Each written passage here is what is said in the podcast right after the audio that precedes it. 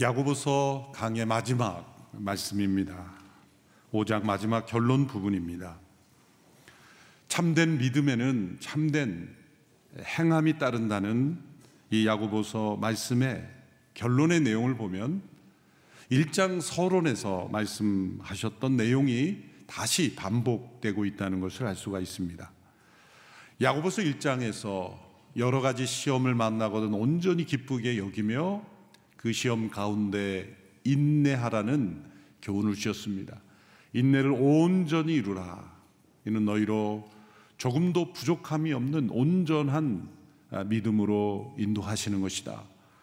혹 인내하다가 지혜가 부족하거든 하나님께 구하라. 그러면 주실 것이다. 그 지혜는 우리가 더 잘 살기 위하여 구하는 지혜가 아니라 이 시험을 해석하고 이해하고 이 시험 가운데 인내에 필요한 지혜, 그 인내를 온전히 이루기 위하여 필요한 지혜를 구하면, 하나님께 구하면 주신다라는 말씀이었습니다. 이러한 맥락의 교훈이 이제 오늘 우리가 함께 읽은 5장 마지막 부분에서 다시 반복되고 있습니다. 5장 7절에서 12절에 반복되는 말씀은 오래 참음 가운데 기다리며 인내하라라는 교훈이죠. 또 13절로 20절까지의 반복되는 단어도 기도하라, 기도하라, 기도하라. 거의 비슷한 횟수로 반복되고 있습니다. 이 번역, 어떤 언어의 번역이냐에 따라 달라지지만 영어 성경을 기준하면 거의 7번씩 이 인내에 대한 강조, 기도에 관한 강조가 거의 7번씩 강조되고 있습니다. 인내를 이루는 이 믿음은 반드시 기도로 이어진다는 거죠. 누군가 시험 가운데 인내하고 있다면 그는 바로 기도하고 있을 겁니다. 기도 없이는 이 인내를 온전히 이루기 어렵기 때문입니다. 또 문맥의 흐름에 따라 살펴보면, 지난주 살펴본 본문 5장 1절에서 6절까지에서는 이 불의한 부자들에 대한 경고의 말씀을 주셨습니다. 그 불의한 사람들에 의하여 고통받고 있는 가난한 성도들, 그들에게 주시는 교훈이 이어지고 있는 것입니다. 지난주 5장 6절에서 핍박받는 불의한 이들에 의하여 고통받고 있는 의인의 반응을 이렇게 말씀했죠. 여러분은 의로운 사람을 정죄하고 죽였습니다. 그러나 그는 여러분에게 대항하지 않았습니다. 대항하지 않았다는 것은 그들이 행하는 불의한 방식대로 똑같이 불의하게, 악하게 대응하지 않았다는 것입니다. 이는 예수님께서 산상수훈에서 말씀하신 대로 악으로 악을 갚지 말라라고 하신 말씀의 실천이기도 합니다. 야고보서 전체를 다시 우리가 훑어보면 예수님께서 산상수훈에서 말씀하신 교훈들을 야고보 사도가 다시 강조하고 있었다는 것을 알 수가 있습니다. 산상수훈은 예수님께서 한 번 연설하시고 끝나신 것이 아니라는 거죠. 초대교회 성도들의 삶 속에 마태복음 기록된 그 산상수훈의 말씀이 제자들의 노트에 기록이 되었고 기억에, 마음에, 또 그들의 나눔 속에 계속해서 기억되고 있었다는 겁니다. 이 땅에서 하늘 나라의 삶을 사는 백성들의 나타날 참된 실천, 예수 그리스도를 믿음으로 의롭다함을 받는 그런 의인의 삶이 무엇인가, 산상수훈에서 말씀하신 그 내용을 야고보 사도를 통하여 뿐만이 아니라 그 초대교회 성도들의 삶 속에 깊이 뿌리 내렸다는 것을 알 수가 있습니다.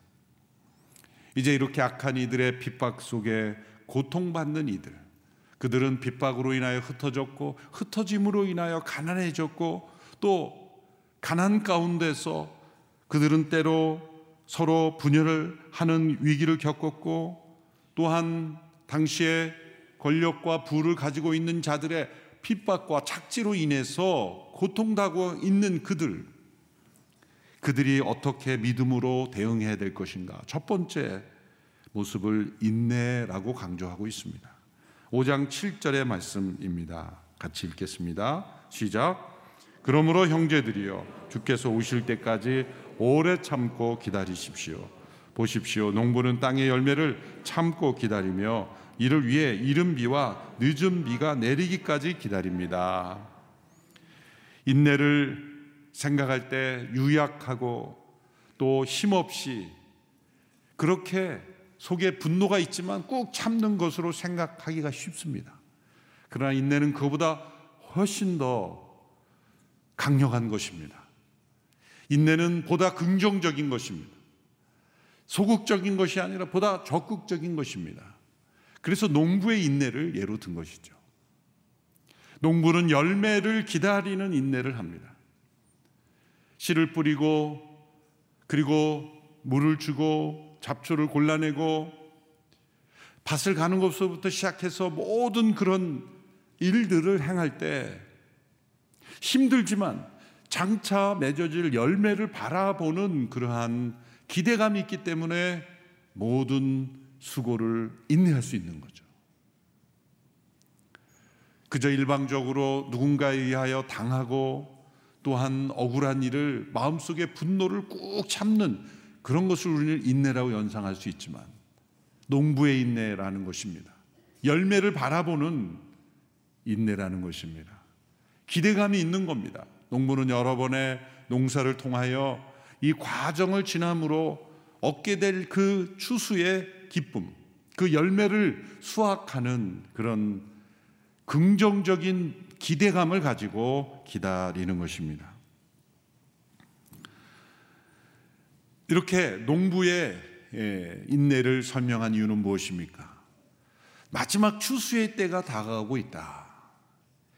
농부에게 있어서 이 추수는 또 한편으로 볼 때 이제 추수의 심판이기도 합니다. 알곡과 가라지가 구별되는 시간이기도 하죠. 알곡은 창고에 들이고 가라지는 버려지게 되는 것, 그 추수 그 자체가 심판인데 지금 불의한 이들에 의하여 핍박받고 고통받고 있는 이들에게 인내를 가져다 줄 수 있는 그 힘은 어디서 오는가? 이 역사에는 추수가 있다는 거죠. 농부처럼 인내하고 결국 열매를 거두는 그때 추수하시는 예수님께서 오시는 겁니다. 역사의 추수 때가 옵니다. 그때는 알곡과 가라지가 구별되는 것이죠. 야고보 사도는 두 번씩이나 예수 그리스도의 재림이 매우 가까이 임박했음을 말씀합니다. 8절과 9절의 말씀을 보십시오. 8절에 보면 주의 강림이 가까웠기 때문입니다 라고 표현했고, 9절에 보면 심판자가 문 앞에 서 있습니다. 문 앞에 예수님께서 서 계십니다. 우리의 집 문 앞에 초인종을 누르고 누군가 서 있다고 한다면 이건 임박한 거죠. 빨리 반응을 해야 되지 않습니까? 문을 열어주든지 아니면 거부하든지. 문 앞에 서서 두드리시는 예수님을 요한계시록 3장 20절에서 말씀하셨죠. 볼지어다 내가 문 밖에 서서 두드리노니.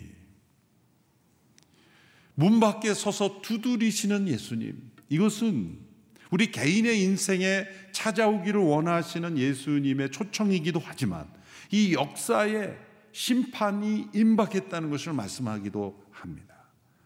오늘 이 시대에 우리가 겪고 있는 이 코로나 팬데믹, 전염병이죠. 또한 전쟁이 일어나고 있죠. 또한 지진의 소식이 끊이지 않죠. 또한 극단적인 사람들의 이기주의가 만연하고 있죠. 돈을 위해서 가족을 죽이기도 하고 부모와 자식을 죽이기도 하고 친구를 죽이기도 하고 물질을 더 얻기 위하여 많은 사람들을 생명을 위태롭게 하기도 하고 극단적인 이기주의입니다. 자기가 조금 적게 벌고 또 더 많이 벌려는 욕심만 없었더라면 건설 현장에서 수많은 사람들이 목숨을 잃고 삶의 터전을 잃어버리지 않을 수 있는 그런 탐욕, 다 이기주의입니다. 우리가 뉴스에서 보는 끔찍한 일들은 정말 불가피한 사고보다는 사람들의 이기주의로 인한 탐욕으로 인한 사고가 훨씬 더 많죠. 모두가 다 예수님께서 말씀하신 종말의 증상들입니다. 예수님의 재림이 임박했음을 알리는 것입니다. 코로나 팬데믹을 통해 우리가 무엇을 배워야 합니까? 그저 힘드니까 빨리 끝났으면 좋겠다라고 머무르면 안 돼요. 이것은 예수님의 재림이 임박했다는 사인입니다. 전문가들은 그렇게 말하지 않습니까? 이것이 끝이 아니다. 계속해서 이름을 붙여서 바이러스가 일어난다. 사실 그전에도 바이러스는 계속 있었죠. 인간이 다 파악할 수 없는 수많은 바이러스가 존재해 왔는데 이제는 이것이 인간에게 퍼져가는 치명적인 바이러스로 등장하게 됐다는 거죠. 그럼 앞으로 이러한 증상은 더 약화될 것인가? 전문가들은 그렇게 보지 않죠. 또 다른 위협, 또 다른 위협이 와서 계속해서 위협할 것이다. 왜 이렇게 이런 일들이 일어나는 것일까? 역사의 추수, 심판이 가까웠다는 걸 깨달으라는 것입니다. 이 땅은 영원하지 않을 것이라는 것을 깨달으라는 것입니다. 영원을 준비하라는 것입니다. 다시 오실 예수님이 문 앞에 서서 두드리고 계시다는 것을 깨달으라는 것입니다. 그런 한편 농부의 인내는 무엇입니까?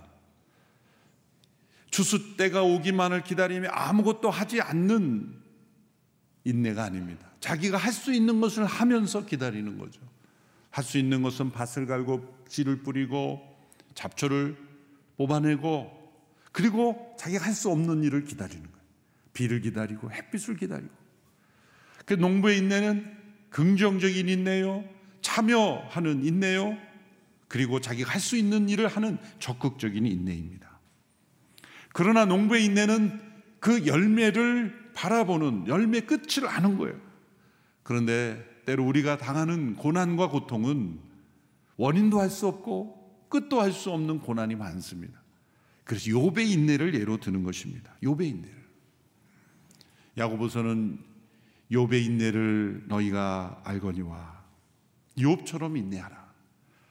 농부의 인내에서 그치지 않고 근데 욥의 인내로 나가는 것은 욥은 자신이 왜 이런 고난을 당해야 하는지 알지 못했고 또 끝이 어떻게 되는지도 알지 못하는 가운데 인내하였다는 것이죠. 이 세상에서 당하는 가장 큰 고난의 무게를 감당했던 사람이 구약의 욥이었습니다. 하나님이 자랑하실 만한 의로운 삶을 살았던 욥에게 사단이 시험해왔고 하나님의 허락하심으로 그에게 엄청난 고난이 닥쳐왔죠. 욥이 당했던 고난은 세 단계의 고난으로 나눠볼 수 있습니다. 첫 번째 단계는 그의 모든 소유와 모든 소유를 다 잃어버리는 상실의 고난이었죠. 자녀들뿐만 아니라 종들, 모든 재물까지 하루아침에 다 상실해버리는 엄청난 시험이었습니다. 그때 욥이 어떻게 고백했습니까? 욥기 1장 20절에서 22절까지의 말씀입니다. 같이 읽어볼까요? 시작. 이 말에 욥은 벌떡 일어나 겉옷을 찢고 머리털을 밀어버리고 땅에 엎드려 경배하며 말했습니다. 내가 내 어머니의 모태에서 벌거벗고 나왔으니 떠날 때도 벌거벗고 갈 것입니다. 여호와께서 주신 것을 여호와께서 가져가시니 여호와의 이름이 찬양받으시기를 바랍니다. 이 모든 일에도 불구하고 욥은 죄를 짓거나 하나님을 원망하지 않았습니다. 하나님께서 주신 것을 하나님께서 가져가셨으니 오직 하나님의 이름이 찬양을 받으시기 바랍니다. 욥은 인내했고 이 시험을 통과했습니다. 우리는 쉽게 읽지만 이 욥의 믿음과 인내는 놀라운 것입니다. 두 번째 단계의 고난입니다. 그것은 욥 자신의 몸에 엄청난 질병이 생긴 겁니다. 온몸에 악성 종기가 도단한 것이죠. 오늘날에도 이 악성 종기는 다루기가 힘든데 그 시대에 이런 악성 종기는 엄청난 그런 고통이었을 겁니다. 바로 그때 욥의 아내의 인내가 무너집니다. 욥의 아내가 욥에게 뭐라고 말했을까? 이렇게 말했어요. 당신이 그래도 순전함을 지킨단 말인가요? 차라리 하나님을 저주하고 죽어버려요. 하나님 저주하고 죽어버리라 그랬어요. 얼마나 고통스러운 모습이었다면 그렇게 말했을까요? 욥의 아내의 믿음이 무너진 거예요. 그때 욥이 아내에게 뭐라고 말했습니까? 욥기 2장 10절의 말씀입니다. 같이 읽어보겠습니다. 시작. 그가 아내에게 말했습니다. 정말 어리석은 여자처럼 말하는군. 그래, 우리가 하나님께 좋은 것만 받고 고난은 받지 않겠다는 것이요. 이 모든 일에도 불구하고 욥은 입술로 죄짓지 않았습니다. 자기 자신의 건강이 완전히 무너지는 시험 가운데서도 입술로 범죄하지 않았습니다. 마음속에 왜 이 아픈 마음이 없었겠습니까마는 입술을 지킴으로 범죄하지 않았다는 거예요. 그 마음속에 왜 힘겨움이 없었겠습니까? 그러나 믿음으로 그의 입술을 지키며 하나님 앞에 범죄하지 않았습니다. 그런데 세 번째 단계의 고난의 시험이 있었는데 그것은 그 상황이 오래 지속되었다는 거죠. 인내 그 자체가 시간에 의하여 시험받는 것이었습니다. 잠시의 인내가 아니라 오랫동안의 인내라는 시험이었습니다.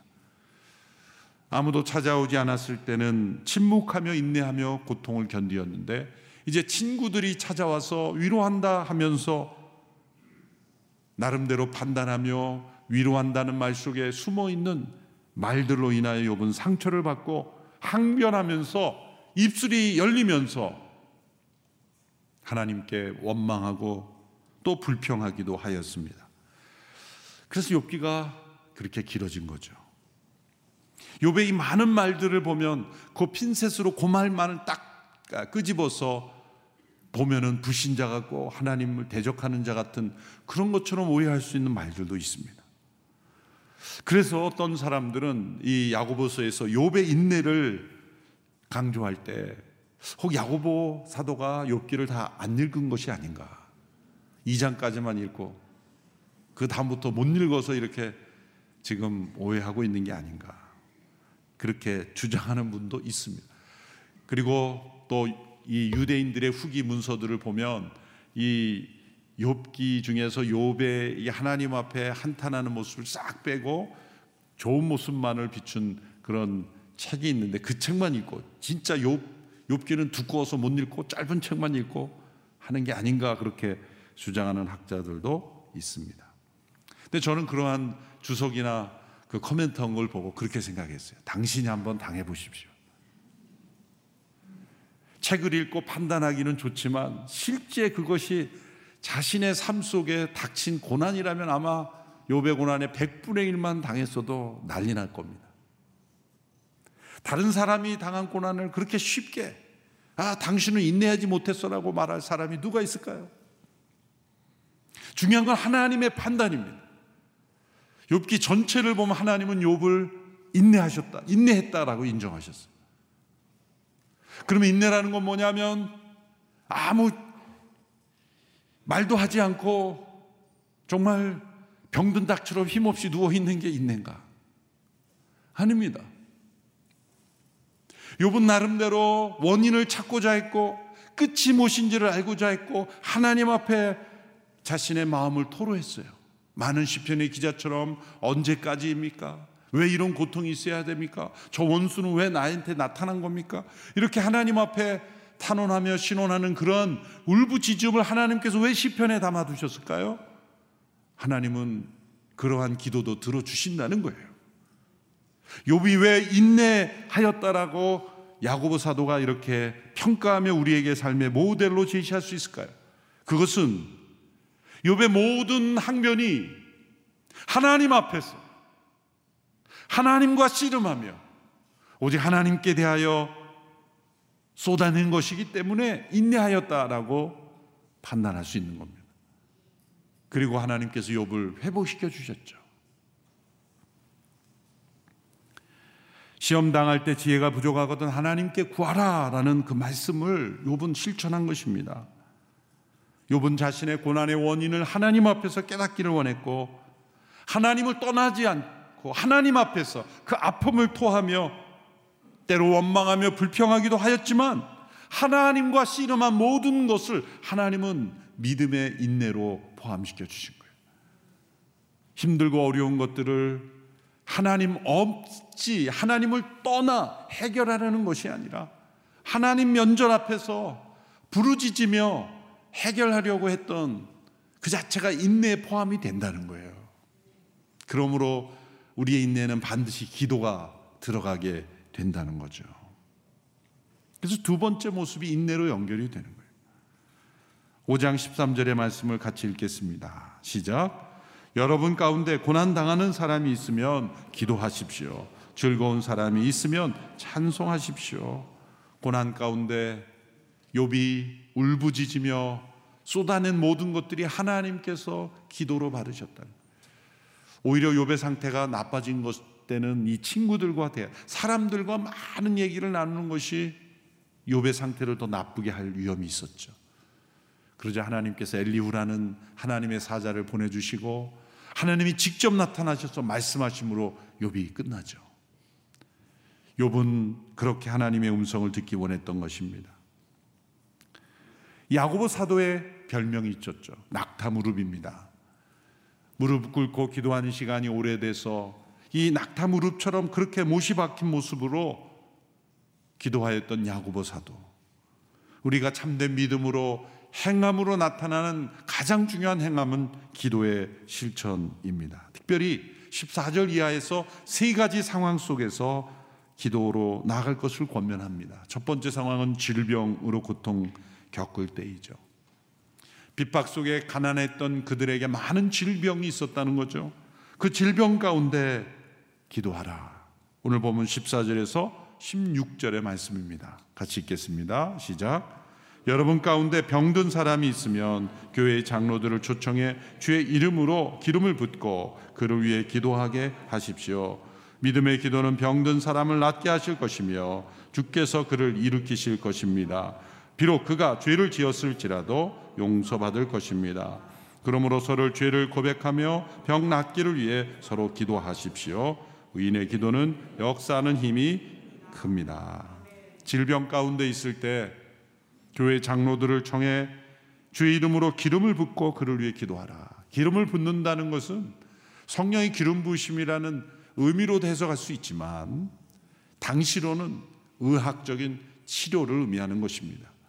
오늘날처럼 약이나 그런 의술이 발달하지 않은 그런 시대는 여러 종류의 기름으로 이렇게 치료를 대신하는 경우가 많았기 때문에 때로 병든 지체가, 질병 가운데 있는 지체가 그 기름을 살 돈이 없다면 교회 공동체가 공동체의 대표인 장로들을 통해서 기름도 제공하고 가서 기도해 줌으로 질병을 고쳐라.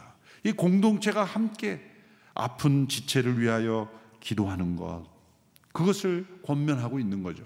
때로 그 질병의 원인이 죄와 관련되어 있을 수도 있다는 겁니다. 많은 경우에 우리는 이 병을 죄와 관련시키지 않습니다. 물론 모든 질병이 내가 죄를 범했기 때문에 하나님께서 나를 벌하시는 것이라고 생각하기서는 안 됩니다. 하나님의 뜻과 영광을 나타내기 위한 질병도 분명히 있습니다. 그러나 때로는 나의 죄와 또 잘못된 습관, 내가 무의식적으로 가지고 있던 그러한 습관으로 인하여 생겨나는 질병도 있습니다. 그럴 때 서로 죄를 고백하며 서로 기도하라. 그럼으로써 이 질병을 이기는 그러한 능력이 생긴다. 우리의 삶 속에 진정한 회개가 있을 때 주시는 하나님의 평강, 때로 우리의 마음속에 염려, 불안, 또 우리가 가지는 많은 스트레스, 그로 인한 질병들이 과도한 우리의 삶 속에서 죄악과 관련되어 있습니다.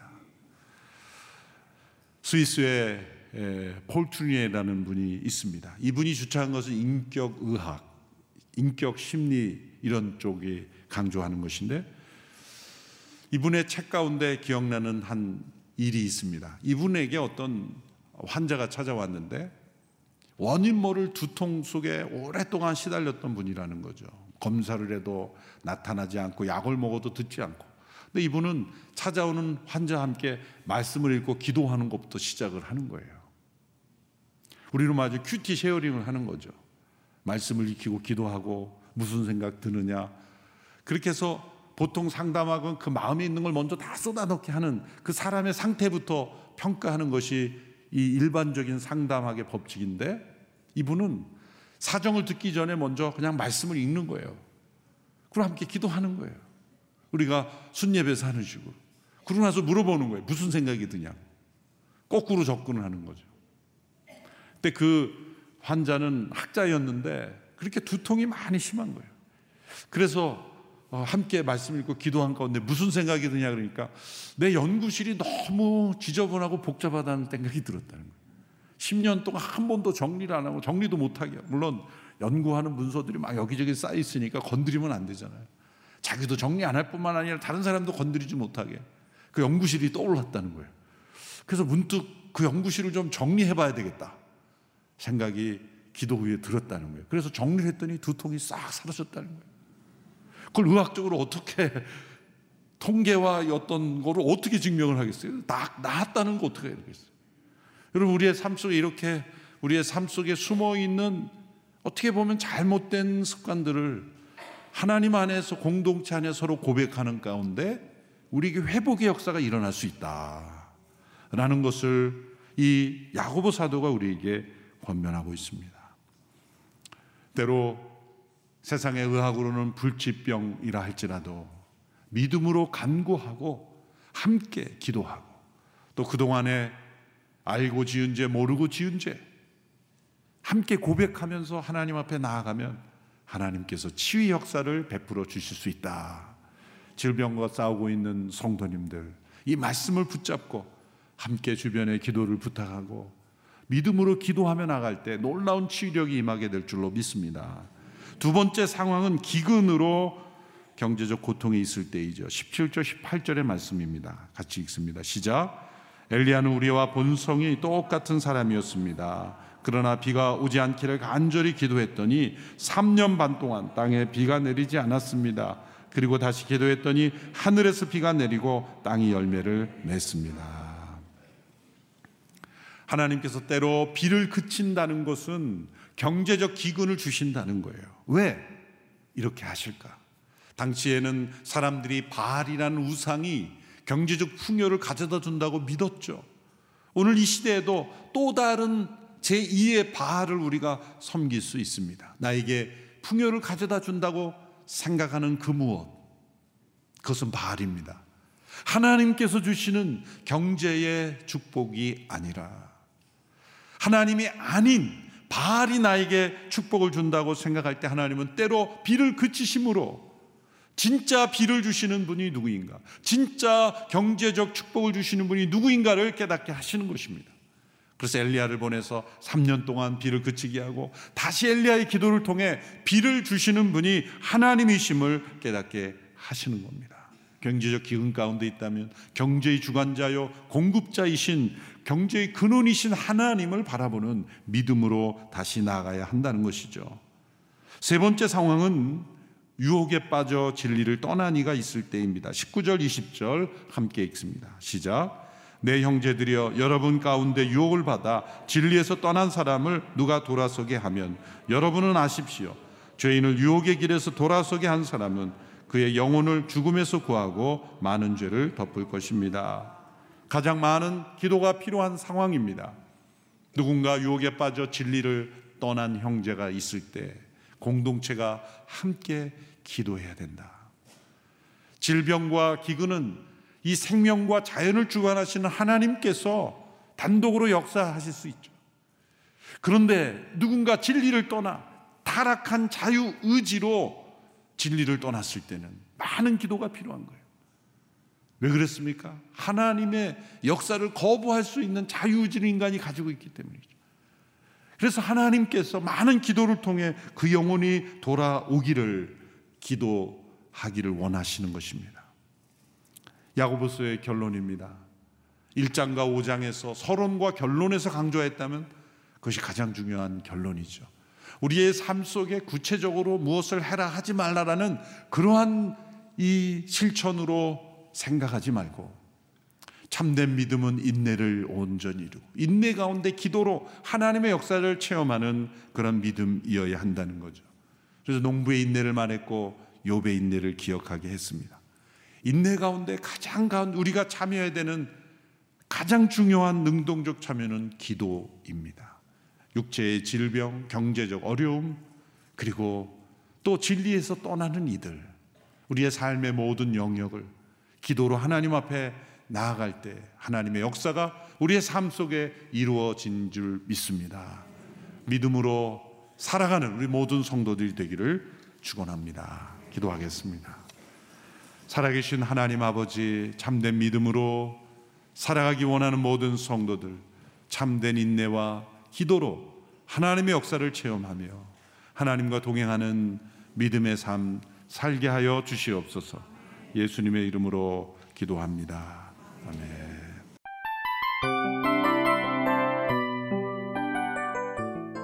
이 프로그램은 청취자 여러분의 소중한 후원으로 제작됩니다.